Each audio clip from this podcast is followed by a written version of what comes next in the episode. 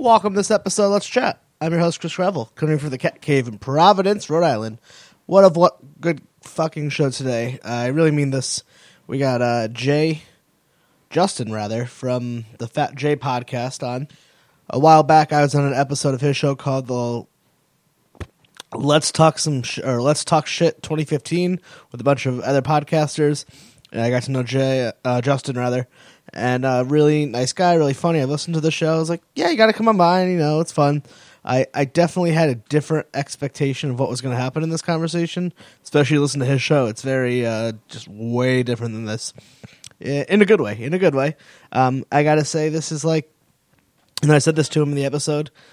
Dude reminds me a lot of Kevin Smith. Really fucking dirty mind and horrible language, which I don't mind but a really good heart and a really sweet guy. And he's had uh, interesting experiences. We talk, we kind of touch upon a lot of trauma and his upbringing, and it's definitely the deepest this show has ever gone. So big thanks for uh, Justin for coming on and just being so open. He's like, I'm a wide open, I'm a, I'm an open book. I was like, yeah, okay, cool.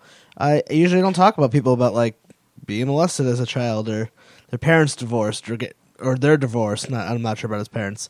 Just I, I don't know. It just kind of happened. I remember before we recorded, I was super tired. Didn't feel like recording when um, just kind of expected to come on and just goof around with him for an hour plus, and then we ended up talking about some real heavy stuff. Uh, big big thank you. It, I'm I'm really proud of this episode. I really I, I didn't think uh, I never thought this would ever happen. So it's cool. Uh, the Fat J podcast is on Facebook, facebook.com slash fat j podcast they're on twitter uh, at fat j podcasts and then uh, you can find them on itunes stitcher podomatic anywhere anywhere you find podcast you can find the fat j podcast go check out their show. Uh, they do live shows which i think is really cool. I would love to do more of the more. I'd love to do one of those one day. Uh, this is uh, just so much fun. I, I really can't get over how how happy I with this episode. Anyway, quick plug for the show. Make sure uh, you check us out on the misfitsnetwork.com. Find us um, anywhere you find podcast.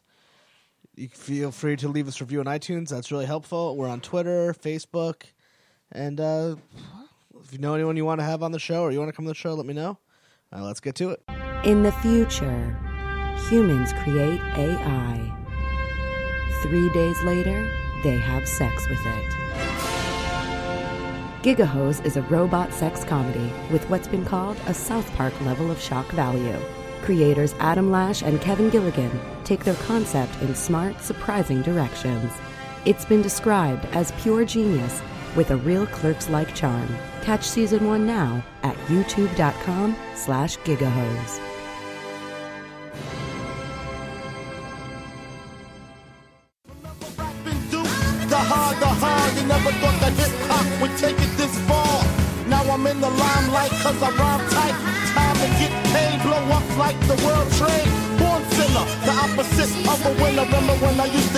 Sardines for dinner? Peace to Ron G, Brucey B, Kid Capri. Funk, Master Flex, Love Bug, Starski. So this is gonna be hard for you because you're used to being in host mode, but now you have to be in guest mode.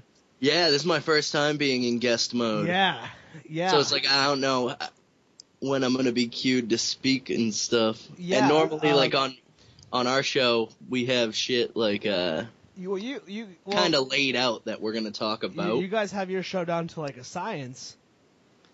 Yeah, this is gonna be weird. This might be a train wreck. Wow, that would be ideal. uh, well, yeah, no, it's already going too. Like my recorder's on, and the way I what I do is I just kind of oh I like I don't know why.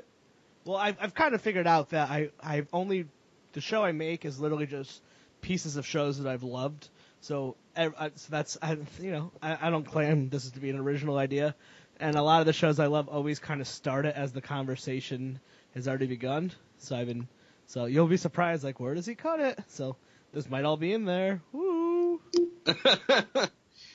But thanks, man. Thank you for coming on. Um, so let's just uh, let's what was I gonna say? Uh, so I met you, kind of. Well, you know, we had never physically met, but we met on Twitter, and it was because of a mutual guest we had. And if they hear this episode, I think they'll be very happy. Uh, Cameron Reedy. Yes, yes. Now, do you know him in real life, or is that another? I just because you're both from New Hampshire, and I think I did that st- stupid thing online, like, oh, they live in the same state. Obviously, they know each other. Um, no, as a matter of fact, we, he and I met probably the exact same way that you and you and him met, which is uh, through him putting himself out on Twitter and just being like, "Hey, do you want me to come on your show?" And I was kind of just like, "Why? Why would I?" I, I don't know who you are at all. Uh, like, do you have some stuff to send, like that I can check out? And um, I listened to his stuff. I thought he was funny. Uh, at this point, he he and I have met in person because he opened for us when we did our live show. Yeah, Ah. that, so he told me that he. Did, I don't know. We he had been a guest on my show, and then we were talking on Twitter again later on, and he mentioned that he did a, opened up. I think he was trying to encourage me to do a live show, which I've always wanted to do. And he's like, "Yeah, I opened up for the Let's T- for Fat Jay's podcast," and I was like, "Wait, you, know someone who has a podcast did a live show?" So I immediately followed you, which then led to me being a guest on your show, and now you're here. So. I, I personally, I fucking used to hate Twitter so much, and then I made one for the podcast, and I'm like, Twitter is the most fun thing in the world. Why is everyone not on it?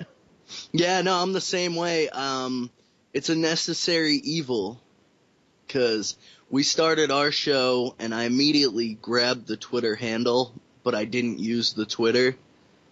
And then I used it like once in a blue moon. I'd throw things on and whatever. And then um, Ray from the Naked Porch podcast uh, followed the show and kind of asked me. He's like, "Hey, I noticed you have basically no followers and you never use your Twitter. Why is that?" And then I was just like, "Cause Twitter fucking sucks, man. I don't like the 140 character bullshit." And he's like, "Yeah, it's a pain in the ass, but once you get used to it, it it's good." And uh, he he told me right off the bat, he's like, "You're gonna get a lot more listeners from Twitter and a lot more." networking done via Twitter than you will on Facebook or anything else. And so I was like, all right, I'll give it a shot. And um, I gave it like two solid weeks where I just hated life, but I did it anyways. And then by the end of that, I was just like, all right, I I like Twitter now. It's it's pretty fun, and you end up having rapid fire conversations because it's I don't know what it is about Twitter. Like I can post something on Facebook, people can comment on it and shit, and I'll just ignore it and then check it later. But for some reason, when I hear the tweet go off and I'm like, oh shit, someone tweeted me, I like have to look and see what's being said and what's going on. Because so many people jump into different convos. I was part of a conversation earlier today with uh, Hot Butter Podcast, Cameron Reedy, and Lost at Home, and I didn't even know I was a part of the conversation. Don't you love when you like? Um, so this happened to me one time. Like, I ended up getting them on the show as uh, Ivory Kirk and Luna Teague, but like before they came on the show, I don't know what happened, but I think I might have. I saw they wrote like uh, erotica book or something, and then we like. I said something, asked them on some very like, "Hey, I'd love to have you on the some show," some stupid bullshit like blame tweet. I go to bed and I wake up the next morning and I had 27 replies from those two of just saying the most inappropriate, funniest shit I've ever read in my entire life. Oh yeah, But I woke Yeah. up and you're like, and you're like, what happened last night? And because they're you know different time zones, so like they're doing this and it's probably like 10 o'clock for them, and I'm like bedtime, but the world still exists when you go to bed, which is well, whoa, we just got pretty deep. yeah. I've never had to consider other people's time, uh, time zones and shit before. Because before I started doing this, like, I lived in my own little world. The people I knew were the people I knew pretty much, and I didn't really talk to any new people online. So like even on Facebook and whatnot, all of my Facebook friends are actual people like that I went to school with. Or That's I think that's a very shit like common experience. yeah. So for Twitter though, where it's just random people, it it kind of uh opened me up to this whole new world where I'm like, holy shit, someone actually wants to talk to me at like four in the fucking morning, and then I find out that for them it's like the middle of the day. hmm We have a couple Japanese fans who I've spoken to on multiple occasions, but they hit me up at like 6:30 in the morning my time Yeah. because like 10 o'clock, 11 o'clock there. it's um no, I think it's like 7:30 at night. Fuck. their time. That's Yeah, so something weird. like that. Yeah, so I had a guest from Finland on, and I just could not figure out how to figure that out. And uh, they and and he, they have this amazing podcast called "We Are Not Here to Please You," and they have a lot of great comedians on. But they're Mhm. all like almost all of them are United States based, like New York and uh, L.A. So I remember talking to Raphael. He's like, "You try living in Finland and book with a comedian in Los Angeles because comedians are notorious not wanting to be up early." yeah, so I was like, "You know what? You do twice the amount of work I do. I because scheduling's a fucking nightmare." yep. Like so, you uh, you put together. What was the episode I was on called? It was uh, let's talk some shit. 15? Talk shit 2015. Talk yeah. shit. Yeah. Uh, but so that was myself, and then a bunch of amazing podcasters. I felt like that episode before we recorded, we were all on there for like a half hour talking. I think I went to like podcast school, like Lost at Home and uh, Hot. Bu- it was Lost at Home, Hot Butter, Fear in. Yeah, uh, Fear- what Fear you It. talking? What you doing? Podcast. What you doing? Yeah. and like just talking to a couple of those dudes beforehand about like sponsorship and where to put. I was like, take. I, I was actually. I don't know. No one could see me. I was like taking notes. I learned so much from all you guys. It was amazing. That's fucking incredible because I have nothing to teach. yeah. Who was it? Lost at no- Home was like. It was Lost at Home and Hop and someone else. It was like, oh, this is how you get sponsorship from Audible and Amazon. I was like, what? We could do that? They're like, yeah. And I have, I got this guest because I did this, this, and that. And then you were in the same thing, and everyone was just like, yeah, I asked X amount of people, and then they said yes, and then so and so, and then we're having this person, and Dan Harmon came on, and I was like, what? Yeah, Lost at Home has their shit together. Yeah, they seem way more organized than me. those guys, they got like a full blown thing. They do like an actual studio recording and shit like that. Like those guys are like top shelf podcasting. Are you like me? I'm in my bedroom on a laptop, and that's yeah. I'm sitting in my living room right now with Turtle Beach headphones on. Your sound, so that I'm hearing you, is coming through my 55 inch Samsung television. and I'm just drinking a bottle of wine straight from the bottle because I got nothing else going on. Live the fucking dream, my man. so if you keep hearing a random pop, it's just me pulling the cork out and putting yeah, it back. yeah. So what? you're from uh, you're from New Hampshire. Mm-hmm. Where in New Hampshire? I'm from Somersworth, New Hampshire. Where is that? Uh, the easiest thing to tell people who aren't from New Hampshire is either I'm on the seacoast Okay. or Portsmouth. A lot Yeah. of people know Portsmouth. Yeah, you're so you're by the 13 miles of coastline of your state. Yeah, I, that's an odd fact that I remembered.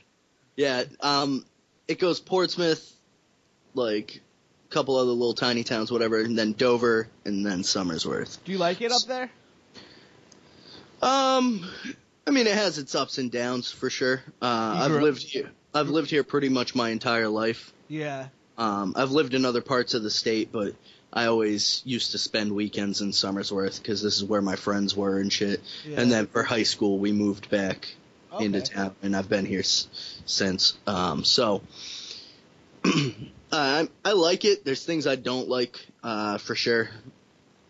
Take And, that, uh, New Hampshire. We're uncovering some deep shit right now. yeah, Oh, yeah, I mean, yeah. it's pretty much anybody from anywhere Oh yeah. will tell you like, yeah, I like it, but there's shit I hate about it. Uh, for me, my, my biggest thing that I hate is uh, Somersworth's gotten hugely known for heroin and shit in the past couple years. Yeah. Do you ever watch um? It the layover? But there's an Anthony Bourdain episode about that, and they go to Greenfield, Mass. hmm and it is kind of about the heroin epidemic, and it kind of breaks into the history of how it happened and how Yeah. this has happened before in our country, but now this is it's happening to like basically white people and like but in like small towns and countries, to very like rural communities, and it's Yeah. like, it's just different than we've ever seen. Yeah, we're technically a city, but you wouldn't know it. Like we're we're small for Yeah, like yeah. to be considered a city. But yeah, we have um there's a lot of heroin problems and crime and stuff that wasn't I mean it was always here, but it was never here to that capacity. No, So that seems kinda- to be a nationwide thing. Yeah, it kind of sucks like seeing your hometown just kind of slowly go to shit in front of your face. But yeah, I cannot um, relate to that because I the home my hometown was a big pile of shit when I grew up. no, well, that was kind of mean. The downtown was, but where I grew up always had that that that was the mentality behind it. yeah, there's definitely some towns in New Hampshire that I'm familiar with where if that was my hometown, I would be right there being like, this place fucking sucks. yeah, Can't wait to get out of here. I like. Uh, I li- yeah, that's uh, that's cool, man. Um, The one the one thing I do like about Somersworth is um it, it's right next to Dover, but it's a hell of a lot cheaper to live here. I wanted to move to Dover, but I bought a place in Somersworth instead way uh, because it was yeah a lot cheaper, lot lot cheaper. I got a bigger place for like thousands and thousands of dollars cheaper. That's awesome. Yeah. you're, you're like younger than me, right? You're like 25. I'm 25, yeah. So and you have a house. Yeah, I am. So you're a- like one of those adult 25 year olds. Hardly. I am a 25 year old who had my head in my ass, and then I met a woman who was goodly enough to pull it out for me, Uh, teach me how to be a man. Uh, and then once her teaching was done, we got divorced. Is basically how the story goes. okay. So, so I have a I have a good job. I, ha, I mean I would always love to make more money, but for a 25 year old, I have a good job. So I have a good job. I own my own house, and I'm a single father of two children. So How old? If you don't mind me asking, then we can take any of this out. How old were you got married? I was oh shit when I got married. Um, 22 maybe. Wow. 22, either 22 going on 23 or 21 going on 22 because I got married the, on July 3rd and my birthday's July 23rd. Okay, I see. Yeah, yeah. All right. So you were. Yeah. See, I see. That's such a stereotype of the South. And I've always said the more north you go, it's like the more south you are. Because I went to school up in Vermont, Mhm. and it was on like the upstate. It was on the New York border. It was very different. So, so, but you got damn. You got, I'm just. I got married at 29, and I was like, man, if I just held out, I could have got married at 30. no, um, I actually I always wanted to get married. My dream, and I had big big dreams, high hopes. Uh, as a teenager, like my life goal was to have all the things that a normal family has. You know, Yeah. children. I wanted a son and a daughter. I wanted to own my own house. I wanted to be married and have a good job, and I wanted it all by 23. Why so young? is- Um, my mother was young when she had me, and we Oh, always okay. had a really bitchin' relationship. We were more like friends than we were mother and son. Like oh, she would, that's awesome. yeah, she would discipline me and whoop my ass when I needed it for sure. So I, I mean, I was fully aware she was my mom Yeah, but first were- and foremost, but we felt like friends. So Yeah. my mom's the type where like now once I got older and shit and like I got past that weird taboo teenager feeling of like mom get away from me. Uh once I got past that and was like fuck you guys, my mom's the shit. Like me and my friends would go to concerts and my mom would come with us. Like she'd give us a ride and then we'd all go see Slipknot or we'd drive to Albany and see Metallica Oh man, shit like that. Yeah, so my mom like has always been like uh, my She's- best. That's what I want to be like when I'm older. Yeah, I wanted that relationship, and I know me. I already don't have enough patience, and the older I get, the less that's gonna be there. I wanted to be at a. I wanted to have my kids younger. That way, when I was older, I wouldn't be too old to where I just didn't feel like I had the energy to parent to the best of my ability. Yeah. So. It's, uh, no, no, let me. get- Is it safe to say that people who listen to your show are probably hearing a completely different side than they hear on uh, the Fat J podcast? Oh, people listening to this episode compared to Like, people if, who if you have a regular show? listening and they hear this, they're gonna be like, "Huh? Uh, the guy who says cunt every thirty seconds?"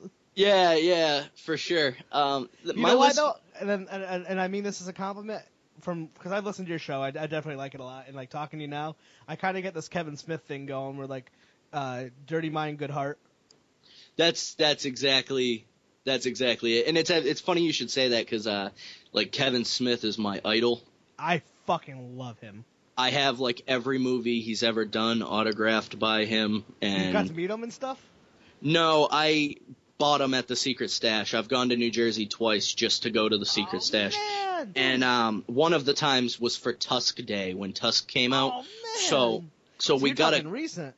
yeah we we got a um we didn't get to stay long enough to meet him unfortunately. We were supposed to meet him but the weather was so bad that like all of New England had a flash freeze that day and I had already gotten in a car accident on the way down Okay. but toughed through it. So w- weather was supposed to get even worse and um I was like I want to get back up to New Hampshire before it freezes over again and we get stuck in New Jersey. So we had to leave early, but we got to watch him do his um, Q and A, and we got to go to the Tusk uh, release thing and see Tusk. We only caught the end of it, but I had already watched the DVD, so that wasn't a problem. But That's when so we got there, yeah, you get like a little toy and you get an autographed Blu-ray and shit from the guys at the Secret Stash and stuff. I've met all the comic book men. I just haven't had a chance to meet uh, Kevin in person yet. But yeah, he was he was my big idol when it comes to the podcasting thing. Um, podcast, man. For years, I've listened to Smodcast, Hollywood Babylon, Tell 'em Steve Dave, pretty much the entire Smodcast network. And um, that was definitely like the some of the ideas I have in my show aren't ripped off from them, but it's influenced by the types of things they do. Yeah. Because basically, I learned what a podcast was from Smodcast. So a lot of the shit talking, like the funny news articles and shit, they don't do it as much on Smodcast because they have actual shit to talk about. But on some occasions, they would pull weird news articles from Canada and shit like that, and they would talk about it. And basically, when I was creating Fat J podcast, I was like, I'm gonna take that idea and I'm gonna roll with it and make it a little less of a talk show, more of like a like a news farce, like a fake news type thing. Um, I mean, everything we talk about is actual shit we find online, so it's not like we're making it up. But then uh, some of the ideas I got for like other segments that I created were sort of influenced by shit on like Hollywood Babylon and stuff. Like hearing Ralph Garman do all of his impressions and stuff like that, and how it's funny. It made me be like, "Fuck, I can do impressions. Like, I'll do some impressions on my show, and it, it'll give someone something different to listen to." Uh, than the same old shit every episode, you know? No, that's fucking awesome. Um, I just ah, what was this thing? Uh, I just had a, a buddy of mine who was on the show. His episode didn't go up yet, but if he's going to be a glorified extra in this season, next season of Comic Book Men. Oh yeah, But he lives down in that area. I was like, oh man, yeah, I I I, I love Kevin Smith because like besides of his films that I really enjoy, he's like one of the only one of the few people before I found podcasting that I would actually just want to listen to talk. Because like those evening back in the day, the evening with Kevin Smith yep. came out, and then by the time I saw like Too Fat for Forty and all that, I was already into the podcast world. But like, he's just such a rock on tour, and he just he's so fucking smart and. You know, he doesn't look like all famous people. Like he, I look closer to Kevin Smith than I'll ever look to Ben Affleck. So like, Mhm. it's way more relatable. and I then- look a shit ton like Kevin Smith. Yeah. you kind of sound like uh, Randal a little bit. Oh yeah, I, that's the first thing I thought, and I loved it. I was like, yes. it, uh, yeah, but that's awesome. Um, what's your co-host name again? I'm sorry, I forgot. Dylan. Dylan. Like, so how did you guys get? How do you know Dylan? Oh my god, I met Dylan like my first day of seventh grade, Oh fuck. and uh, we were like instantly friends. And then we were like we were friends, good friends, but never really hung out much. We were like in school friends, and then freshman year of high school, um, I think it was freshman year, might have been sophomore, I'm not sure. Yeah, it was sophomore. Sophomore year of high school, I had the genius idea that I was going to start a band. And um, so me and my buddy at the time, he was going to drum, I was going to sing, and I was like, who the fuck are we going to find to do shit? Like the other parts. And I found two guitarists, and then Dylan uh, had started learning some guitar, and but he was a band geek, and so wasn't uh, our other guitarist. They were both in band, and so I knew that they knew how to read music and shit. And basically, I was just like, "Hey, you should play bass," and he was like, "Fucking hey, let's do it." And that's what I love about Dylan. The entire time I've known him, if I've ever had an idea, no matter how crazy, how stupid, how whatever, if I'm like, hey, we should do this, he's always down. He's like, fuck it, let's go. So that's what he did, and he picked up a bass, and we all kind of learned together, and we played in a band for a few years, and then um, uh, I ended up being roommates with Dylan for a while, and then now we're just best friends. We hang out all the time. He's like a brother, so. Podcasting that becomes a way to hang out when you get to a certain age. Yeah, well, we already hung out a shit ton. This was actually the podcasting was a way. I don't know to let people in to our little world of friendship type thing. And you As have like, like- a you have a following too. Um, yeah, we have a modest, we have a modest following. Um, they're all fucking insane, and I love them, but Yeah, you're you're real active with your audience. Very. Um, basically, our whole structure thing is that uh, the show was inspired by my ex-wife pushing and pushing and pushing and pushing way after the divorce. This wasn't anything while we were together. Uh, after the divorce, we became friends, and she was just like, like, you're the funniest fucking dude I know. Like, you always are the center of attention in the room. You command a room with the way you tell stories and you can engage people and you just make shit funny that normally wouldn't even be funny just with your personality. She's like, you should do stand up. I was like, if I go up and do stand up, I'm gonna fucking die. I'm gonna choke. There's no way it's gonna happen. Um, and then I was like, if I did anything, it would be podcasting because I'm familiar with the structure of a podcast. And at least with podcasting, I do it by myself and I listen back. And if I don't like it, I don't release it. With stand up, I go up there and and a room full of people are like, "Fuck this guy," you know. I just don't have I I don't have the sack for that. So I was just like, I'll try podcasting because I work best off of I call it situational comedy, Yeah, I know that Work. feeling. working off of news articles or off of other people, and then Like you would be a good uh, talk show host. oh absolutely I I could do well, that. you are. I'd be better if I could learn how to not say fuck constantly and use the word um constantly. Well, I but otherwise, the thing is the only thing to worry about because, like, this new age, like, look at the SwearNet dudes who are just like, "Fuck the FCC," and we'll make it ourselves and put it online, and we'll have our own little fucking empire. Yeah, yeah, that's true. No, it's definitely it's a lot less taboo um, than it has been. Man, he he's the dirtiest motherfucker ever, and he's like heart of gold. Yeah. Well, that's the thing is a lot of people think like they're in that mentality of like if you have a foul mouth then you're a foul person. That's not the case. Like when I'm around my children, I don't say swears. I'm on my best behavior. But when the kids go to bed and it's me time, I'll, I'll say whatever I feel like saying because I've I'm a grown ass man and I've earned that right. Yeah. You know. And if people do, if people don't like it, then those people shouldn't surround themselves with people like me. That's why I love my following because the the following that we have are people like us. You know, people who are okay. I mean, it- there's definitely some listeners out there who have had a, in the first few episodes, they had a hard time swallowing the fact that I do use the word cunt. Yeah, But my, my whole point is, I like that word. I think it's a funny word. it's got the I don't- hard T, you know. Yeah, exactly. No, it sounds, in my opinion, fuck and cunt are like the two most swear words you can say because they just they sound harsh when and you're you not say. calling somebody like a person a cunt. You're just using the word cunt. oh, I absolutely And now we're just trying to say a the word cunt as much as possible in the sentence. No, um, I the was. only the only time I really use the word cunt uh, on my show, it's never used for the actual purpose of the term, which of course refers to the vagina. Like it's supposed to be synonymous with pussy or any other word like that. yeah, That's not how I use it. I use it as a synonym for the word bitch. yeah. And I use that when referring to males or females. hmm And so we'll read a news article about like a mom who shot up a bunch of fucking heroin and left her kid in like a hot car.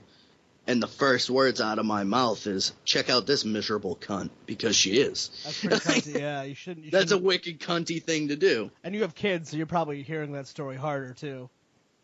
Yeah, absolutely. So, so a lot of times, the only times, if you go back and listen to all the episodes, the only times the word cunt is really used is either when we're talking about a person who's a shitty fucking human being, or if we're making light of the fact that we're a show that uses the word cunt. Well, yeah, the picture I'm looking at now it says "Let's talk some shit." Yeah, well, that's our slogan. That's why uh, the episode you were on was called Shit Talk 2015.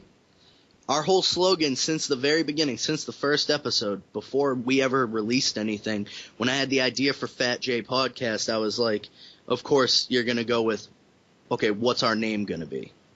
And I had come up with that idea before Dylan came along because originally it wasn't going to be a co-hosted show. It was going to be my show, um, and then I was going to have different guests on, similar to how you do your show. Oh, Um, yeah, yeah. and then after the first episode, it was basically going to be me like reminiscing and talking shit with all my friends. And um, so after the first episode, I just knew that Dylan was the co-host, and I was like, we're just going to keep it like this because we're funny and we have a good chemistry. But before that even happened, I was like, going off the Kevin Smith type thing. I'm like, okay, how am I going to make a title that's relatable to the show? And I was like, I can do a themed title, but then I'm going to have to go with a themed show that kind of goes with it. And I'm not that creative. So what it basically came down to is who do I want to cater to? I want my show to cater to the stoners. I want my show to cater to the freaks and the geeks. I want my show to cater to all the people that I've always surrounded myself with. The people who have enjoyed my stories and have gotten me to where I'm like, yeah, let's take those and move them into podcasting. Like, Like- say the the Mallrats. See what I did there? Ah. Yeah. I was So, really like, proud of that. Sorry. I was in high school. I was the fucking the loudmouth class clown, like cigarette smoking. I was fucking like Judd Nelson or whatever his name is from Breakfast Club. Just like the, I don't care about anything. I was the rebel. Um, as a matter of fact, I got paid five. But funny, quick little anecdote. Um, basically, I was that kid in high school who could get away with anything because they're like, we can't really do anything because if we suspend him, we're just sending him home, which Oh, is yeah. what he wants anyways. Yeah. Um, and my cousin was the vice principal, so I could kind of get away with murder. And um, I'm the only kid ever to that got paid five dollars to call his English teacher a cunt. Wow. So this I got paid five bucks from the principal. So this because- word and you go far back. yeah, yeah. Um, and I only use it when someone's being a mega bitch. I've I've become a lot more comfortable with it myself, but back then I wasn't comfortable with it at all. Um, I would only use it if the person was being a super super bitch, which this teacher was being a super fucking bitch. And I ended up calling her a cunt, and she kicked me out and dropped me from her class. Said I'd have to go to a different English class. Um, and basically the principal was like, "Well, we have no choice but to suspend you, but you're gonna enjoy that, so we're not gonna do like the two or three days like we would normally do. Just go home for the rest of today, and then come back tomorrow morning and pick a new class." And I'm like, "Okay," and uh, he was like. You know, are you gonna go home or what are you gonna do? I was like, if I go home, my mom's gonna whoop my ass. So I'm not gonna go home and tell her that I called a teacher a cunt. So no and he didn't want me getting in trouble. So he's like, take five bucks, go to Cumberland Farms, buy yourself like a slushy and a candy bar or something, and just kind of lay low until after school. And I was like, okay, man, thanks. That's not a punishment at all. No, it wasn't at all. I didn't get punished very easily. Um, but I also didn't need it. Like at school, I was a total asshole, but I've always been very respectful. Yeah, minus that's that how I- time. that's how I was raised. So it's you know I was the I was the dude where you'd look at me and I'm wearing a leather jacket and I smoke cigarettes and I beat people up and you'd think oh he's a bully, but then if you look again I'm bullying the people who are assholes. Crude, my- not rude. Yeah, my friends were always the band geeks, the fucking drama kids, the like I said the stoners, the the stoners, the freaks and the geeks. Like that was just like all the outcasts were the people that I would hang out with because those are the most real people. You know, in my opinion. I Um, think you're talking to one of them right here. So Yeah, you're, you're I mean- safe. Once you cross into the world of like the superficial people, Yeah. it, it seems like you're talking to them and they're always fake. Why is that never goes away? Like I know I don't fucking know, I man. can't get. I won't get to it. There's someone, my wife. But what is it now? I noticed with um, that type of person. Say you might know them in real life, and their life is fucking awful, and not like uh, poverty and like struggle and like you know things that like people actually go through. Just like people who make terrible decisions. Woe is me, and they came from good backgrounds. And their Facebook and their Twitter and all their internet stuff, they have like the best life. But then like you may know them from work or somehow you still like know them in real life, and you know they're completely fucking miserable. Like you see that a lot with people in loveless marriages, and like the Yeah. Facebook, it's like spending a nice weekend home, and it's like that's not true. Your husband slept on the couch and you slept at your mom's because you guys got in a big fight and you hate each other. And maybe you shouldn't put that on Facebook, but don't need to be like tagging each other at places where you're not even together and like, oh, people are so weird. Yeah, the uh, the best example I've ever gotten of that, and I think this person is kind of why I sculpted my personality around not being those types of people, is um, my first ever real girlfriend, and we were together all through high school and uh, partially into college, and I loved her so much. She was awesome. I came from a very poor, poor, poor, poor, poor family. Um, and she came from mother was a teacher, father was a lawyer. Mm. Total like Mars and Venus type thing, like two different planets. Uh, but we loved each other. It was an awesome relationship. She was great. Her dad was pretty cool because he had been raised poor and he worked his ass off putting himself through school to be a lawyer and shit like that. So he he was real. He had been grounded. But her mother had pretty much always been an entitled, selfish, spoiled little bitch. And so now, you know, fast forward to where she has teenage kids and stuff, and she has a teenage daughter dating this teenage boy and stuff. And um, she was still the same stuck up, stuffy, judgmental. Literally told me I was pond scum. Not because I was a bad kid, but because I, I grew up in a poor neighborhood.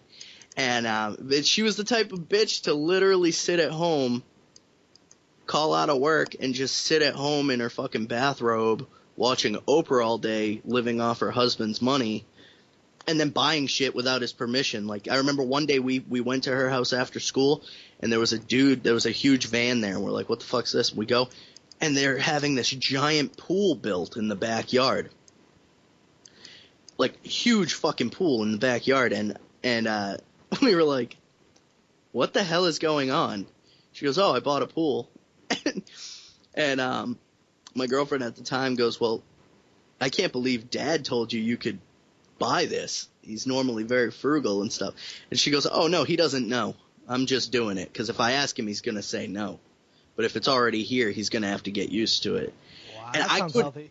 I couldn't help myself. That was the first time I ever spoke ill to her. Um, Not the I- last.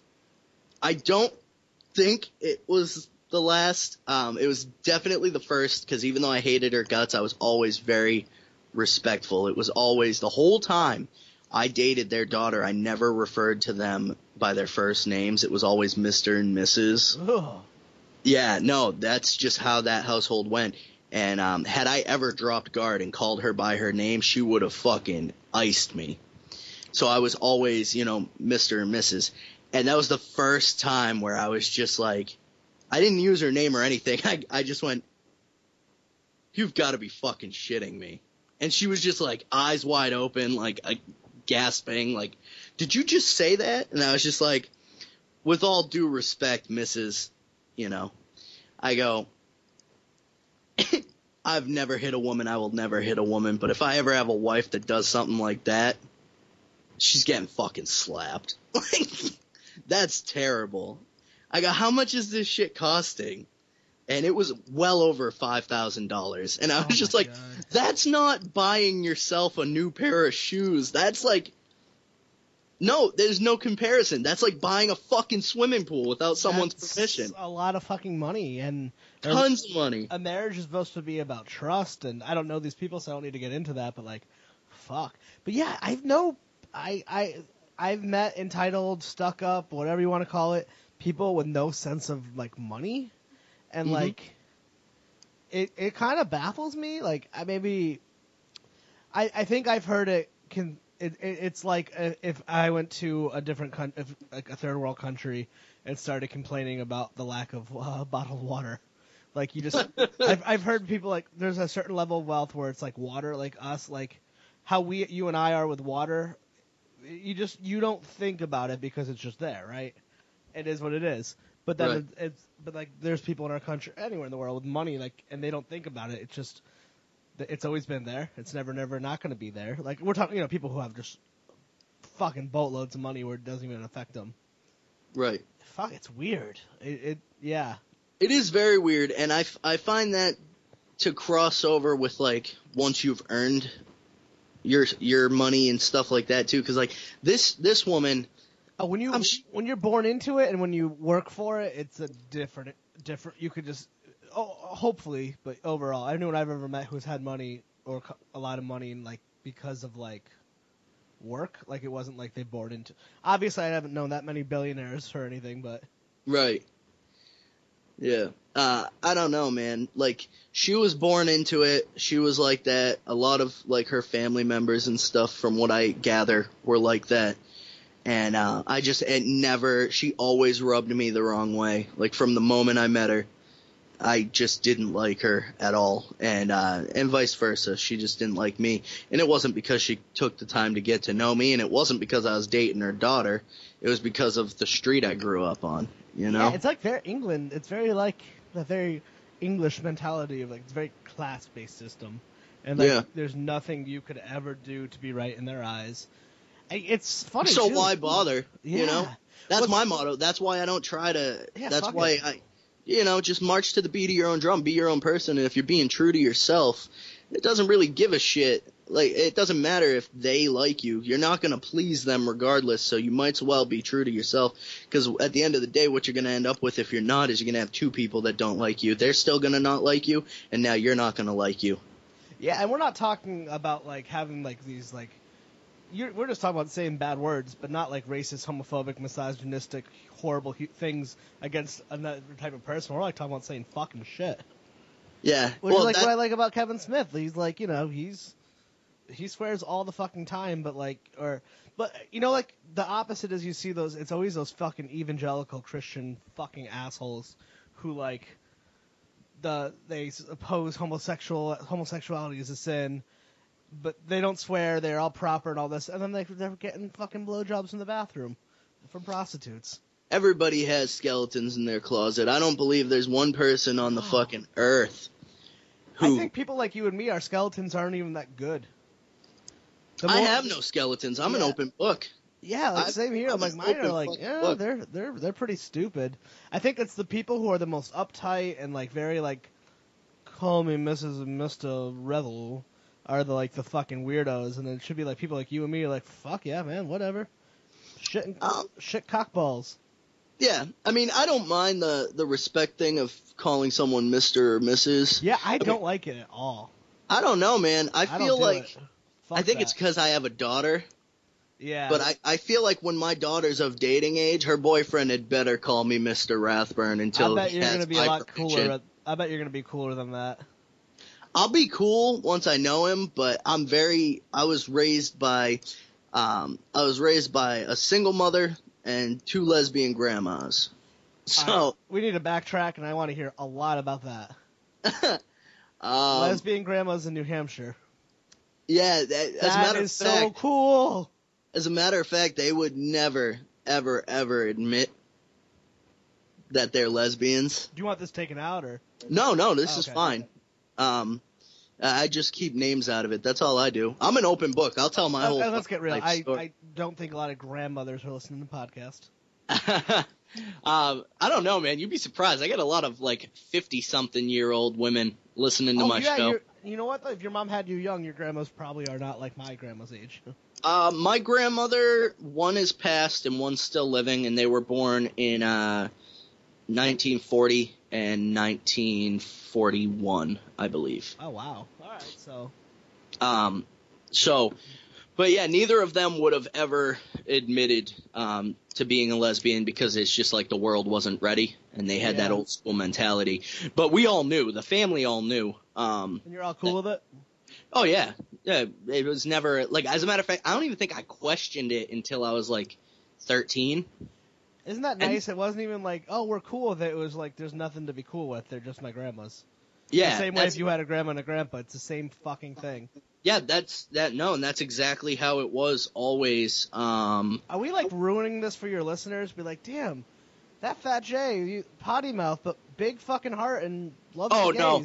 No, my listeners, as a matter of fact, like if you were to go back and listen to all of my episodes, um, we we are fun.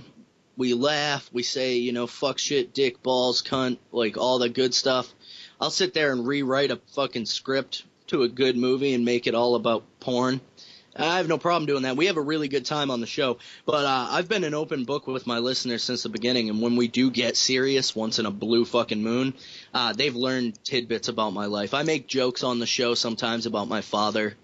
Um, I think it was even in episode one I cracked a joke about my dad. Uh, we were talking about like people living forever because there was a woman who was like 104 years old who just drank Dr. Pepper all day, and that's why she thinks that she lived so long. And she she was like 104 years old, and she only takes two pills. Jeez. And, and the joke I made was like, my whole life, as long as I can remember, my grandmother's always woken up and had to take a fistful of pills for all of her ailments. I go, and my father, even younger than her, my father takes a fistful of pills, but he's a fucking drug addict. So like, um, and that's so, like, true? uh, I don't know if he's still an addict. I know he's a fucking asshole. Uh, I never, no I never really had. No, he was an abusive, womanizing cockbag uh, who was always selling drugs, doing drugs, getting drunk, uh, beating my mom, and then so when he was finally out of the picture, I was very young. Uh, when he was finally out of the picture, life kind of got better. But uh, my whole life, I've basically that's why I am like the type of guy I am now, which is an asshole but with a heart of gold, and uh, I'm a great father to my children. Mm-hmm. Like doing the single dad of two kids thing at 25 years of age is not fucking easy, and it's a lot of people would say it's stupid because Now uh, you're up for it. but the thing is, I grew up with I grew up without a father, so I was just I was very much I knew what I was getting into, and I knew that no matter what, I was always going to be what I never had. So yeah, I, I, want to ask you that. Is that there must be a huge part of you because when people experience uh, your the childhood you had like trauma, it uh, often goes one or two ways. You can either break the cycle or continue the cycle. But uh, what I am finding is for whatever it is, probably largely because of your wonderful relationship with your amazing mother and your grandparents. It sounds like you went the other way with like, no, fuck that. I'm going to be the best dad ever. Yeah, no, I always knew. As young as I was, I always knew that when the day came and I was a father, I'd be the the best father in the history of the world. Yeah. Um, that's just that was set to be, and I knew that. Like basically, he I went every day, you know, not really knowing my dad that well. And the, the worst part about it was the fact that he didn't give a shit. Like if he was off somewhere and I thought for a second he cared, you know, then I would have, you know, been able to look at him a little bit more as a man and be like, okay, well he was fucked up. He needed to not be there because that was my only chance of fucking having a normal life is without him there. But that wasn't the case. He was just a selfish asshole. Is and he still I alive? think- yeah, I think so. Okay. I talked to him a couple years ago and tried to be just like open a doorway to like friendship. But I told him point blank, I was like, "You're never gonna be my dad. I'm a dad. I don't need a dad." You know. Mhm. Um. So, I I I'm pretty sure he's still alive. He just uh, once I got my ex-wife pregnant, he did the same thing to his grandchildren that he did to me, which is basically fucking bailed. He start basically it happened uh, and turned into a big fight because he gave me parenting advice, which was tell her to abort it because you're not ready. And my advice was, how the fuck am I going to take advice from a guy who's never been ready to be a father? Like Yeah. you don't know if I'm ready because you've never been ready. He has at least three children: me, my brother, and my sister. Um, different moms, and my brother and sister have the same mom. I have a different mom from them. And uh, for a very long time, we didn't have any contact because of my father um, being a prick. So I went my whole life basically not knowing my brother and sister either. Um, Wow. Now I have a relationship with my sister, and uh, I don't really have one with my brother, but that's that's a choice thing that he and I came up with through a series of arguments. I respect that though. But I, I at least, you know, we had a shot. We were trying to be brotherly and stuff. It just didn't work. He's too much like his father. Uh, but my sister and I are the black sheeps of the family. We're the Uh-huh. only two that don't have addiction problems, uh, don't have problems with being abusive assholes or anything like that. Yeah. So I mean, watching your town go to shit by heroin must be hitting you in a couple different ways. Then. Um, it, it definitely sucks. It definitely sucks. Um, I used to be sort of like a youth substance abuse counselor when I was in high school. Uh, it was like a form of community service so that I could earn some extra credits because I wasn't going to graduate. Um, so I would talk to these kids and stuff that uh, were my peers. And it would be all in secret, and we wouldn't talk about it outside of the meeting. And I basically ran like a support group type thing for kids who were having problems with drugs and shit. And um, I have no problem with marijuana usage. I'm all for it. But once you start getting into other drugs and shit that are like full blown just fucking deadly, like it doesn't matter how high you're gonna get because you might fucking die. Yeah, it's funny the jump people make from like, if you smoke pot, you'll do heroin. I'm like, well, I'm here to tell you, I've never seen heroin and I've smoked plenty of pot. They're not connected. I don't, I don't smoke pot anymore, but like, yeah, they're not the same fucking thing. And we, we don't need to get into the whole drug war conversation right now because it's way more important. But yeah, uh, but yeah, no, I'm, I'm with you, and that's kind of good that you're going to grow up with children and be able to guide them through it and just not being afraid to talk about it because like that's hard. The hardest part Yeah. about sex and drugs growing up is that uh, the generation before us was like, you don't talk to your kids about that, and then the public schools aren't able to do the job they're supposed to need. So you're just like, uh, well, I'm not supposed to do heroin or acid or coke or whatever or ecstasy by the time I got to high school. But you said the same thing about pot, and that's really fun and not that bad. yeah, it really is, and it, and it really isn't. Yeah, Um, it's not that bad at all. And then, I mean, fortunately, I never did ecstasy or any of the heavy stuff. But like, I had friends who did, who were like, "Well, we started smoking weed together in high school." And then they would, they, they, honestly, they got arrested. A couple of friends got arrested and had to go to rehab as part of the community, you know, the court thing. And Yep. people go to rehab to be, get you hooked on drug to sell you drugs. So some dude there got them hooked on cocaine. Yep. Just fuck, man. It's- it's a vicious cycle.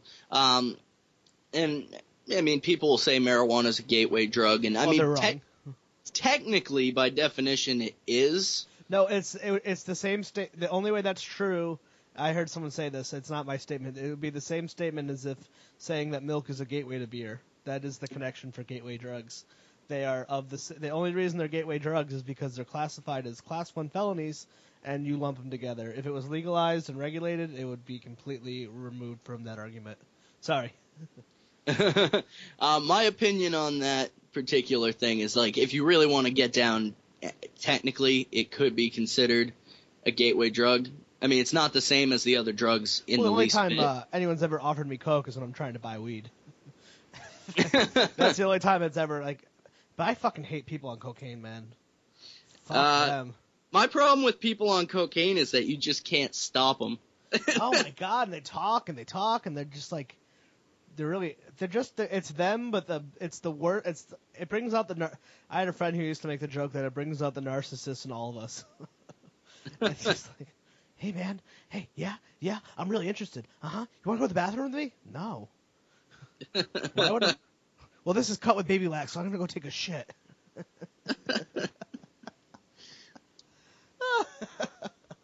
Man, I didn't think this conversation was gonna go this way. You never know what to expect with me. It's it's um No, that's what's fun about podcasts. I was pretty tired tonight, and I was like, ugh. I don't know if you get this. I always, I, I'm probably sure performers get it too. It's like I don't feel like doing anything, and I'm like, five minutes before, I'm like, all right, get myself in a good mood. And it's nothing to do with anyone. It's just eight o'clock on a fucking work night. oh yeah no I do the same thing. I get prepared before we hit record or Yeah, anything. yeah. Um, I've said, all morning. but with me it's also I kind of sort of even though I'm I'm myself on the show, uh, I sort of play a little bit of a character in the sense of I take my what I would normally say and do and I just I jack it up to It's fun though. You, you know on a scale from one to ten. Normally I run it like a, seven or eight. You know, so I'll jack it up to thirteen, and I'll go above and beyond and be really into it, and I get excited about it, which helps. Um, and then when I'm saying Sure.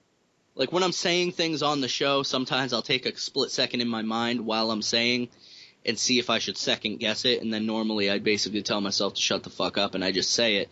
And if it's something too bad where I don't feel comfortable releasing it, then I'll just edit it out, which has only happened once.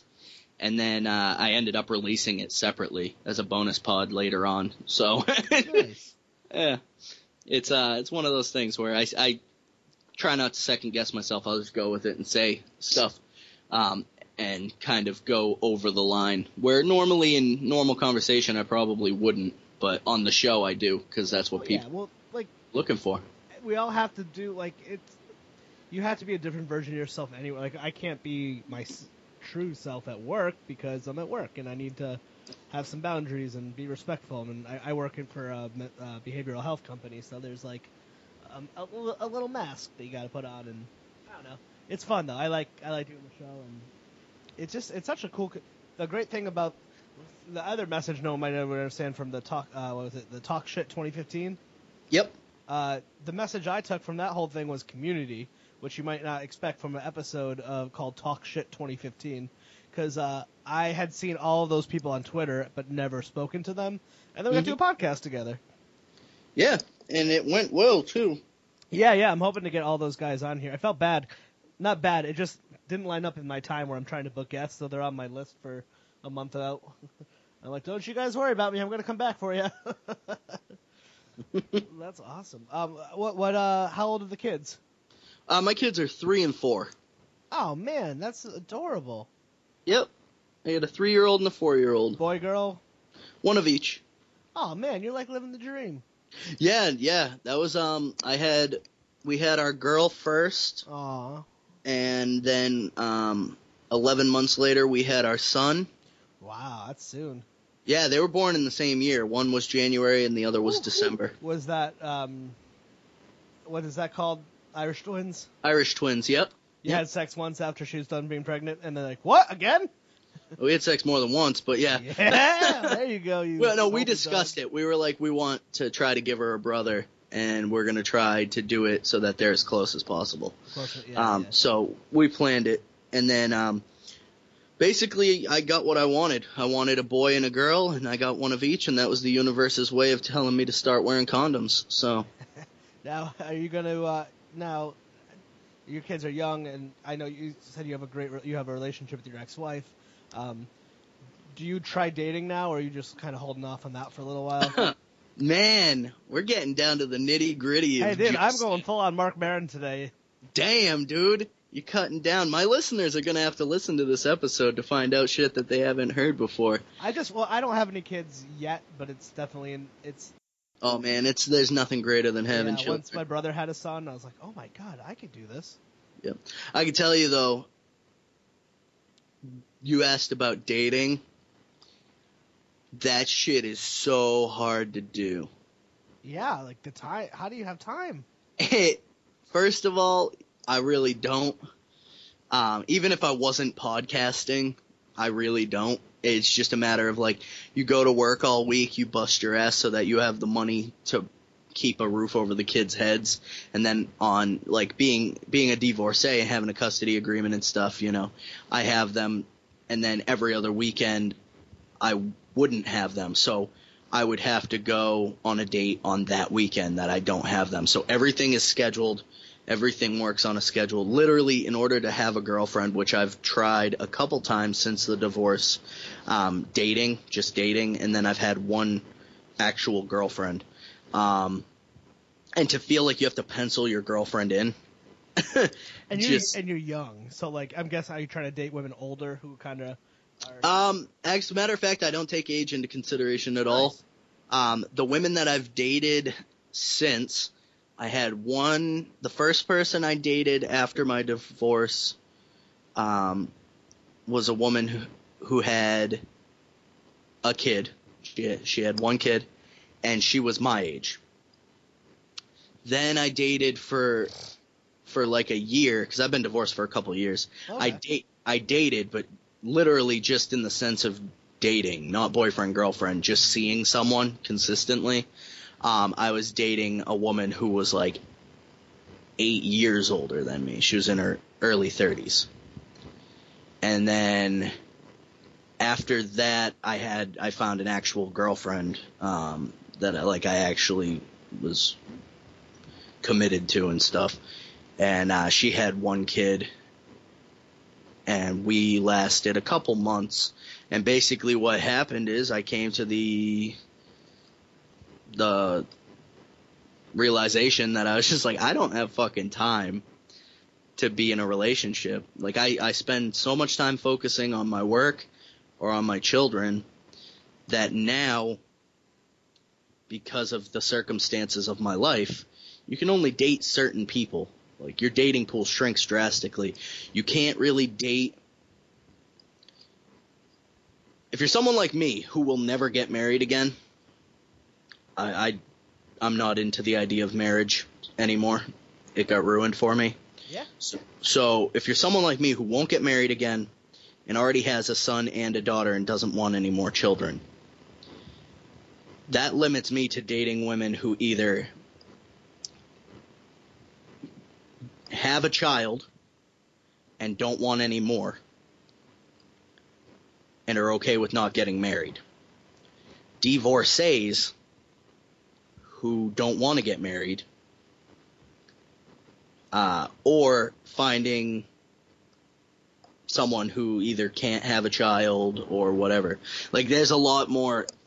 I'm not gonna walk in and meet a a chick my age who's never been married and never had kids, and, and expect to be with her for a long time and have that never come up. It's gonna come up.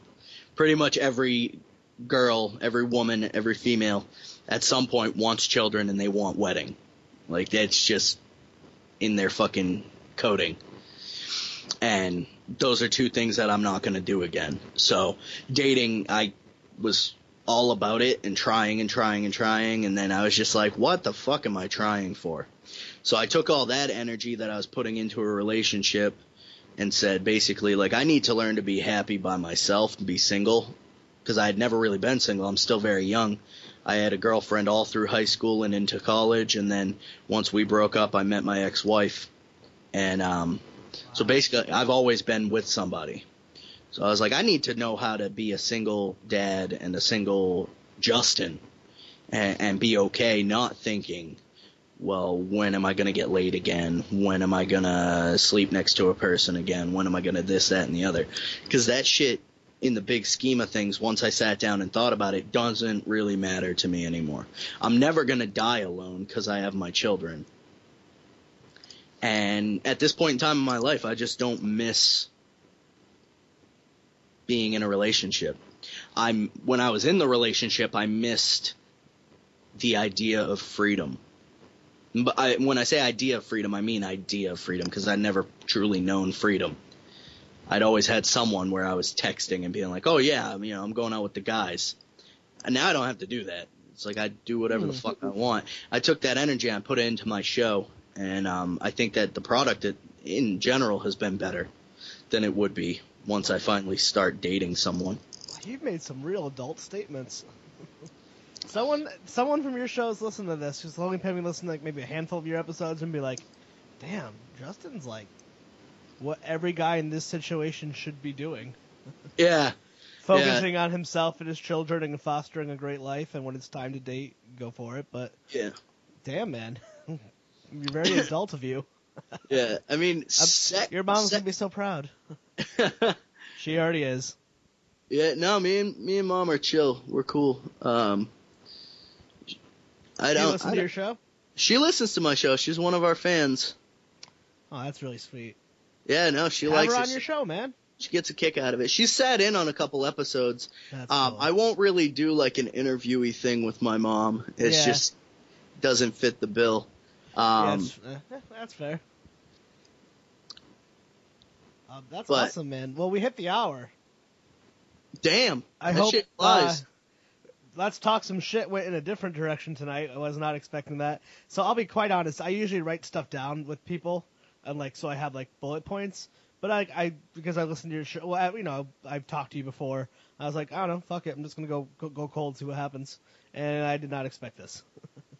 Yeah, no, you got you got uh some real interviewee Justin going on, which is cool because it gives an opportunity for my listeners to uh, listen to your show once the episode comes out and get a feel for for the nitty gritty real me. I mean, they've heard some shit on my show. I've mentioned being molested and I've mentioned stuff like that uh, from my Holy past fuck, man. in passing. But um, You matter of fact, yeah, I feel like if we record for like another 20 minutes, we can have a suitable way of wrapping it up if you have time. Yeah, I got time. I had to make sure of that. So yeah, I work for a behavioral health company, and I literally talk about this kind of stuff with people all the time, so I don't get fazed very easily. Yep. Uh, so if I'm too personal, just stop me. Oh no, man, I'm an I'm a complete open book. Any random person on the street could come up to me and want to start a conversation, and I'll tell them pretty much anything. Yeah, this show has definitely brought me out of my comfort zone a ton, because uh, I actually always want to get deeper with people, but I'm always I'm always the one who's too afraid to do it. And it's been many of episodes where getting to that level where I feel more comfortable doing it. So this is a good podcast for both of us. Yeah, man, and you can ask me anything. I'm not gonna stray away. Yeah. All right. So uh, I'll cut back. I don't know where they cut. I'll figure out the editing aspect. But uh, so wait. Yeah, so you were um, you've talked about it on your show openly that you were molested as a child. Is that something you would want to speak to now if you're comfortable? Um, yeah, I mean, there's not much to say, uh, which is weird to hear someone say that after they've No, been well, molested. Uh, but I don't know. I mean, in your line of work, like you said, you've talked to people, so you don't get easily fazed. I mean, I was I was molested numerous numerous times uh, over the course of I, it was either one or two years. I'm a little hazy on the details. I don't quite remember. Um, and I was molested by my male downstairs neighbor. It was Oh. like their, their teenage son. Yeah. How old we talking? Uh, were they? Were they? uh, Were they? They were probably like 15. so they can. It's molestation, but there's that weird borderline thing where it's like, well, they're not a teenager, and so uh, was there cover up with the family? Uh, not your family, their family. Um, they didn't really talk about it. I was so young at the time. I was like five and six. Yeah. Or no, it wasn't five and six. I was six and seven. It was. It was over the course of uh like a year and a half ish. And um so I was molested numerous times. I didn't keep track obviously. That's probably Um, for the best. Yeah, but it was multiple times by the teenage son of the downstairs neighbors. Um, in my opinion, for me, and this doesn't go for everybody, some people get molested and it completely destroys them, and rightfully so. It's very traumatic. Um, for me, I was, it it was only traumatic to me when I didn't talk about it. And then the second I told my parents what was going on, we packed up and we moved.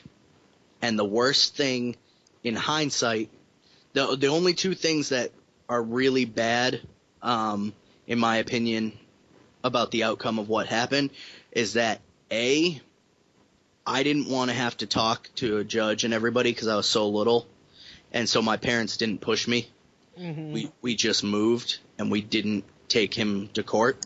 And uh, now that I'm older and I have children, I wish that they would have pushed me Yeah. because it would have gotten him arrested and prevented him from doing that shit again. Hopefully. Yep. So that's the only regret I have. At that and the apartment we lived in was fucking bitching, and we lost it because we had to move. And where we moved was just a total shithole. But you had good parents in the sense that like didn't.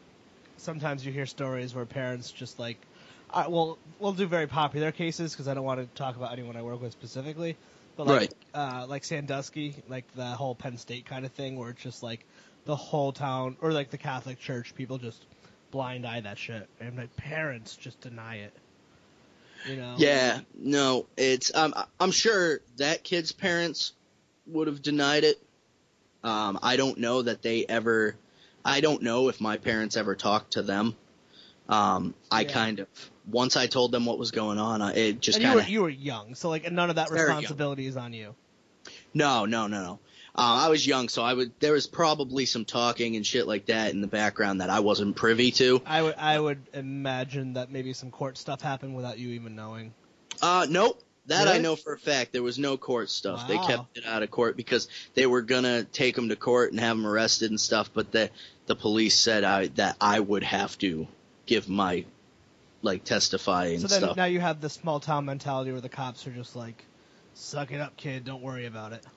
Um. Like, uh, well, I mean, because honestly, a cop should not be like saying that to a child. Oh, he didn't say it to me. He said it to my parents, and then my mother asked me point blank, like, "Would you talk in front of the the judge and the police officers and stuff and tell them?" Know? And I was very very shy, and I just I you didn't. were seven and you went through a traumatic experience. yeah. So that's and the then, o- like a lot of, especially at that age, you're asking. They're what they're asking you to do is get in front of a bunch of strangers and relive your trauma. Right. which- yeah, which I wasn't cool we with. need to find a better court system for court for this. Then Yeah. we do this with No, rape definitely. victims too. It's like, can you relive the uh, moments in front of the person that you were accusing? It's like I fucking really don't want to. So yeah, I, I I'm Yeah. seven years old or whatever age, and it's it's you know like I don't want to get up. And then let's be honest, uh, things generally don't always go so well for the victims. Yeah. And the no, big- I I think that for my situation and what happened, it worked out the best it possibly could have for for me, which was we just moved away, we got away from that, and then it never happened again, and we were I was a lot less trusting of people, um, but I don't necessarily see that as a bad thing. I think that in order to gain wisdom and to grow up in this world, you kind of have to have your innocence taken away. You ever through- done therapy or anything? Was there any? I do therapy all the time. Me I'm too, I fucking love it. I go to therapy. Therapy's great. I, I recommend even if people don't have major problems, everybody's got something going on. Oh, dude. I, I think everyone should go to therapy. Yo, I say this on the show. It took me a long time to go and then finally talk about on the show. I, I've said this more than once, but um, once I got past the initial reason I went to therapy, like the issue had whatever you want to call it, it wasn't anything major. Um, once I started doing like well and being happy as a clam is when I think I get the most. The happier I am, the more I get out of it. The Yeah. sessions I'm walking into, I'm like, why? I have nothing to say today. What the fuck are we gonna do here? Why am I spending this money? And walk out like, I'm a changed man, and I'm gonna do my homework, and I'm committed. And I do the same cycle every single month. Yeah. like, I don't need to come back. And I'm like, God, this is great. How does she know this stuff? Yep. No, I love therapy. I, I think therapy's great. I think that it's unfortunate how expensive it can be. Oh, Because I. I feel I feel like it should be Free. more readily available for people uh, of all incomes and stuff. Because Yeah. a lot of people crack jokes and stuff that like, you know, the only people who can afford to go to therapy are rich people, and that's why they have problems and stuff like that and whatnot. But um, I think it should be readily available for everybody because uh, yeah. You know I I was very much against it at first, and we all, then dude, we all are. We Oh all yeah, are. everybody is. Uh, but yeah, if I was gonna give anybody any advice when it comes to anything like that, like fucking go to therapy. You got nothing to lose, only to gain. Like Find you go there. you like. Yeah. That's like half of it right there. That's the problem. And is a lot of people will go to therapy and they don't like the therapist and they stop right then. They I've give up. that.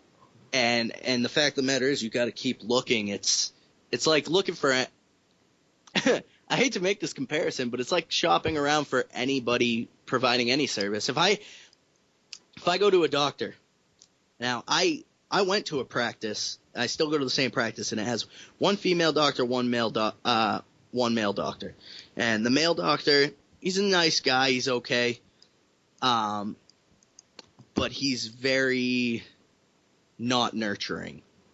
He's very much like, hey, this is your fucking problem. Here's what you're gonna do about it. Go, which is good for some people. For me, I'm not very sensitive when it comes to shit, but I was raised by women. I'm used to getting coddled a little bit, so if I'm sick or my knee is fucking dislocated or something, I like a little bit of sympathy if that's what I'm paying those people for. So, so it's like you still give me the advice, but for me, my preference is to go to the the female doctor. Also, she's much more good looking, and once I get to age where they start shoving their fingers in my ass, she's got much smaller fingers. So There's the fat J we all know. there's a there's a lot of factors that come into those sorts of things. Yeah, so no, for you're right. example, you might go like I know a lot of people, a lot of females are like, okay, if I go to therapy, I only want to go see a woman doctor. That's fine if that's your preference and that's what you want. And you have the ability, you're a customer, you can shop around and look for it. It might take a while, you might not get your problem solved as quickly as you want, but once you find that right fit, therapy is fucking amazing. It's the one time I think it's okay to be discriminatory. If you're like, I don't feel comfortable talking to this gender or this race, I think it's the one time I say, hey, wh- find whatever works for you and make it work.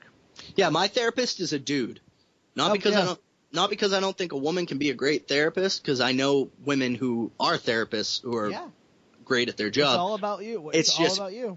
me, if I'm going in there, therapy is like a gloves off situation. I can say whatever I feel like saying, and what I feel like saying sometimes is hard for people to hear.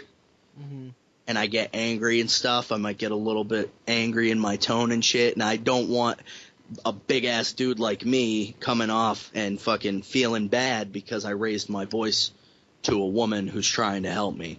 So for me, I go to a dude because that dude's gonna sit there and like during my divorce, when you go through the that fucking bitch moments where I'm talking about her and stuff, and we're good now, everything's fine. But I know for a fact her and I have talked about each other in our therapy sessions. Well, I hope It so. just You're paying happens. this person. So like, so when I go there and I have those that fucking bitch moment, and I'm like, you know what? And she's this and that, and, you know that fucking stupid bitch, and I get all pissed off and uppity.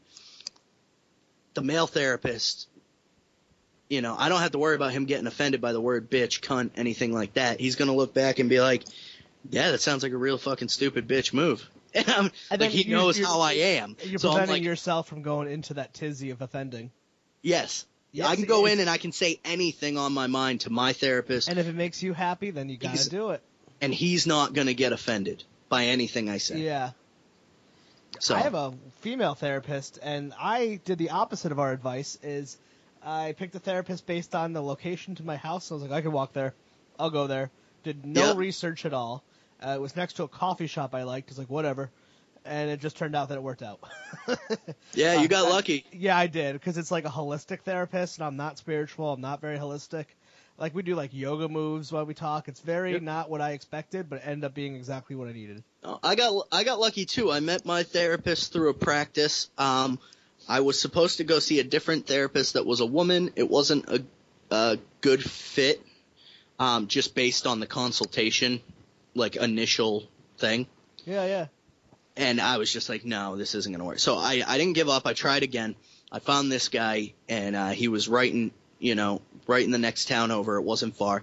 Went to him, and right in the very first meeting, he struck me as as different because he was like, listen, he's like, give me eight sessions. Let's do one session a week. Just give me two months, eight sessions, and if in that time you're just not feeling it, you don't feel comfortable, you're not clicking, you don't like it, he goes, I will find you a different therapist and help you go and find other people until you find one that's a good fit for you because I don't want to see you turn your back on therapy. And I was like, you know, that struck a that that resonated with me. I was like, fuck yeah, like this is the type of dude I want. The guy who's going to have my back even if I don't like the fit between us. And he was great. And then uh, I ended up seeing a psychiatrist separately, and uh, I fucking hated my psychiatrist. They're weird people. I hated him so much. It's like talking to a fucking muppet. They're just like dollar signs and pills is all I see. Yeah. I know, I know that's not right and that's not true, but that's a perception that I have.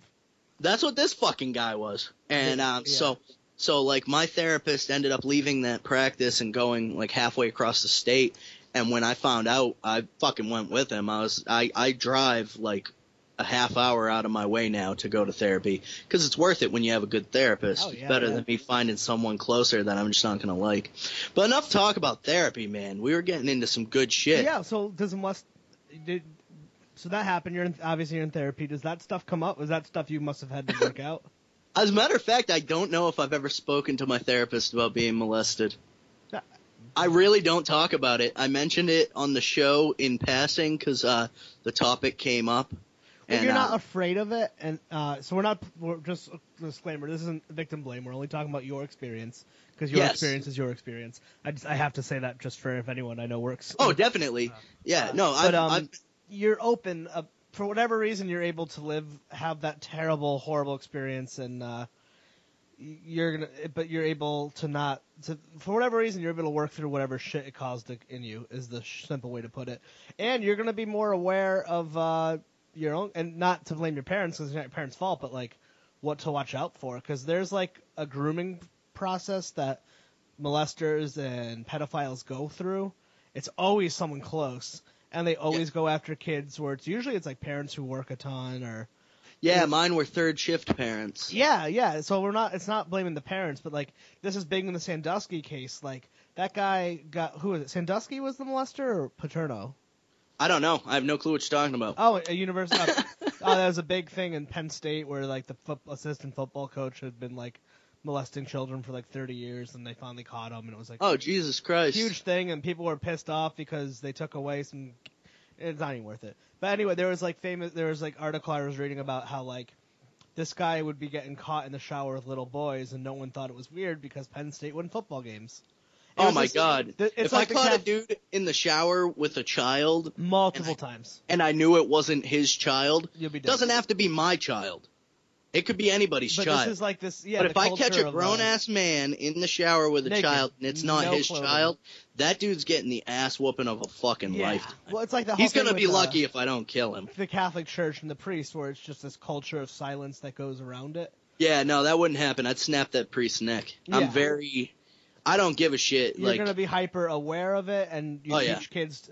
What your parents, you you spoke up, mhm. you know, and it's important for the kids, and it's important for communities, and yeah, we don't have to say this, but we're against molestation here on Let's Chat. I don't know why. Yeah, no, I um. we're not cool with it. it's weird for someone I don't know why I'm not as affected by it like myself with me being like with that being in my history um it doesn't come up I don't think about it it wasn't you were very very young. it wasn't as traumatic to me as it could have been I suppose Well, consider Um, other things that happen in your life to go along with that. So, like, look at your situation with your dad and that. Like, yeah know, those are not good things.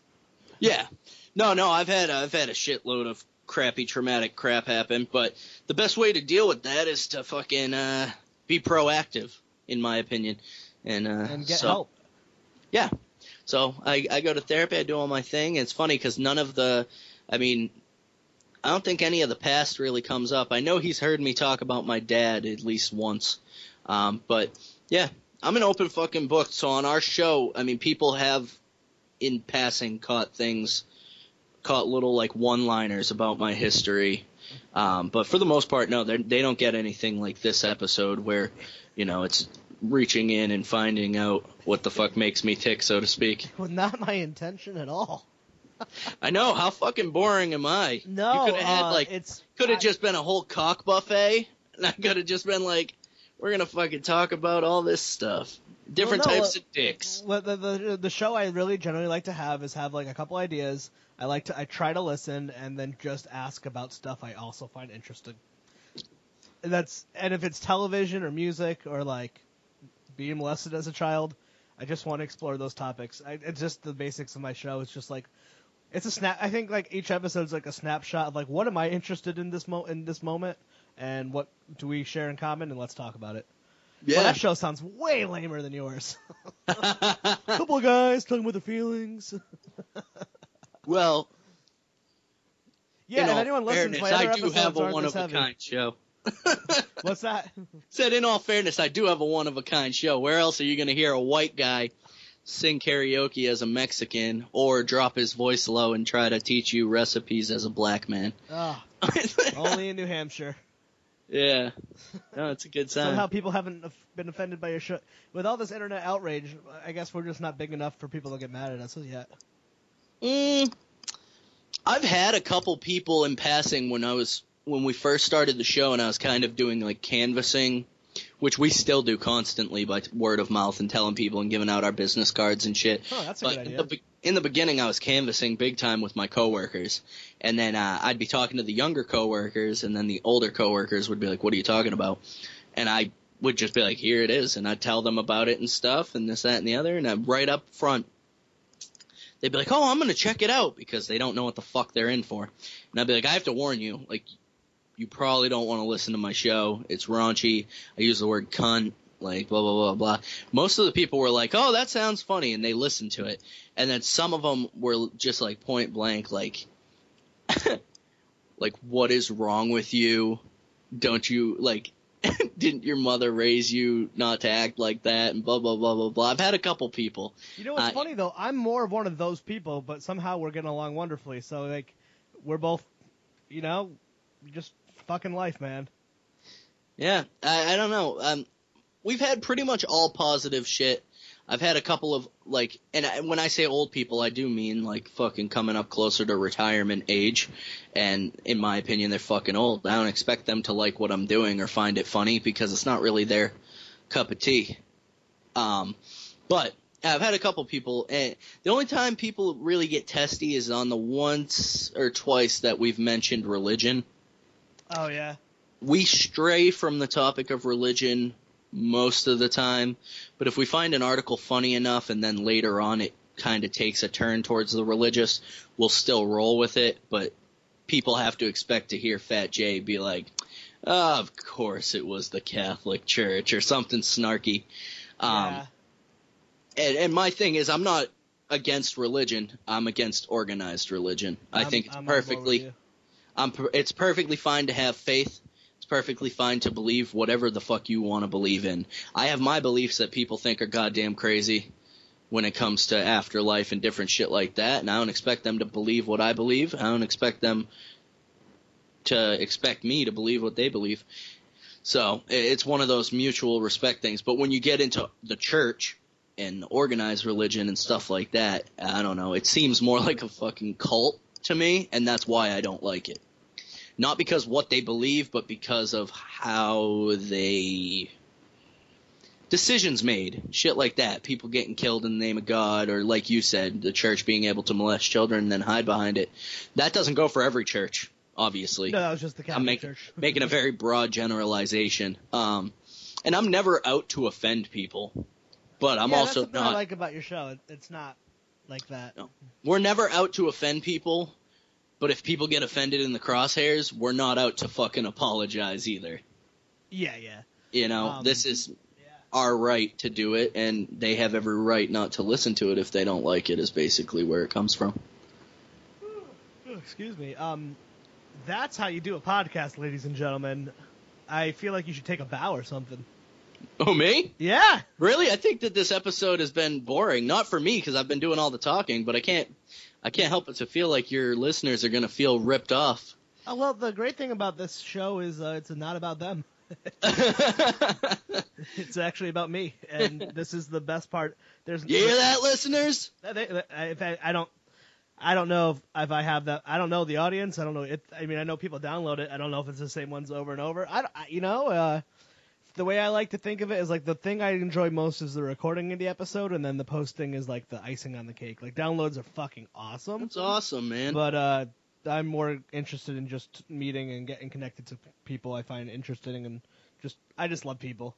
That's fucking cool, man. That's Yeah. the way it should be. When when we started doing our our shit, it was always this is gonna be for us. It's our show. We're gonna talk about what we want to talk about. We're gonna do what we want to do, and then if people like it, awesome. And then the people who don't like it can go fuck themselves. Yeah. And um and then we ended up going. It's funny because that was our mentality in the beginning, and then we had the rule of like if it ever seems like work, then we're gonna fucking slow it down or pull the plug and um, we have gone against ourselves on both of those because what had happened is uh, we had our listeners and shit reach out to us and started getting involved and being like, "You guys should talk about this. You should talk about that. Hey, you talked about that." And then I heard them talking about it on NPR or, or different stuff like this. Like people started conversations with us. So it became basically a podcast for the people by the people. So we come up with our own original content and shit, but anytime a listener, I can confidently say, I think only one time we've ever passed on something. Pretty much every time a listener is like, hey, we would like to hear this on the show, we talk about it, we do it, we pander and, and do what they want to hear on the show because they're gracious enough to to listen and stuff like that. And it's become like a weird family uh vibe with our listenership. Like I, we got a random email at the beginning of this week or over the weekend or something by this random fucking dude. I had no clue who he was, and he sent me a, an email and it just said Fat J.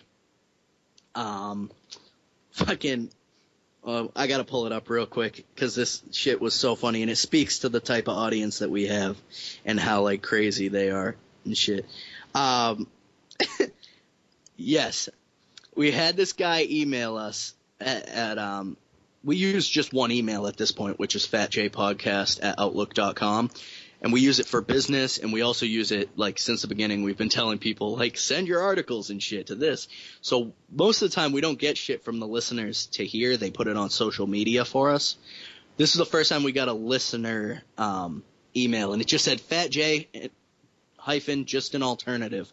And it was like the worst freestyle rap song I've ever heard in my life. Like it didn't rhyme, didn't make sense, didn't anything, and it was very poorly put together. And I didn't mean to sound like a dick, but the the reply they got back was an alternative to what exactly? Like, do we know each other? Are you a listener? And uh, it turns out he was just a listener, and um, then he was just like, oh, it's an alternative to rappers who can't freestyle rap. I'm just a listener who loves the NSFW comedy. Stay fat and funny, dude. And I was like, the fact that we get random shit from people like that and I think the name of like the fake rap name that he used or whatever was Rave with Satan. Like, like those are the people we get, man, and it's fucking incredible. We had um, we did FJP live in July, and that went off spectacular. And it was great because we had like the crowd screaming at us the entire show, and we were interacting. Like some of the guests there were on mic, almost half the time that we were on mic because they that's how interactive our live shows get. Mm. Um, it was very cool. People were up there singing, dancing, fucking telling me to fuck off. It was good. That's awesome. Yeah, Um, no, we do live shows and it's like a crazy family reunion. So like, where could uh, people find you online? Oh man, they can find us fucking everywhere. We're on iTunes, we're on Stitcher, we're on Podomatic.com, we're on FatJPodcast.com. Uh, we just launched the website. It's still being fine tuned, but they can go over there. We have a player right on the homepage. They can listen. Um, they can find us in their mother's closets, uh, under the bed sometimes, e- creepily peering out behind the shower curtain while they're trying to shit. We try to be everywhere and nowhere at once. Uh, if they're in the fucking New England area and they're crazy like we are, a lot of times they can find us in random spots. We like to go out, me and Dylan, and we'll go out and we'll just get dinner. But we'll tweet about it and post about it on Facebook and be like, hey, Fat J Podcast is eating dinner here. If you want to come crash our fucking party, do it. like, just in hopes that one day a random person is like, I was just on your Facebook and I saw that you invited us to dinner. I would just be like, fucking hey man, sit down, let's have a drink. If you Uh, guys we- end up in Rhode Island, let me know ahead of time. I'll show up randomly.